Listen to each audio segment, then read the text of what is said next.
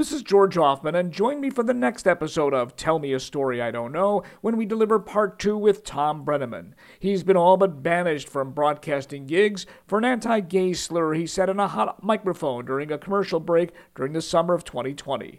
Brenneman recalls a conversation he had with a leading voice of the LGBT community in Cincinnati. I said, if you have people there, and I know you do, that are gay, that work there, I said, I would put up the amount of hours that I have spent in the gay community in some form or fashion over the last year against anybody you have that works in that office that's gay.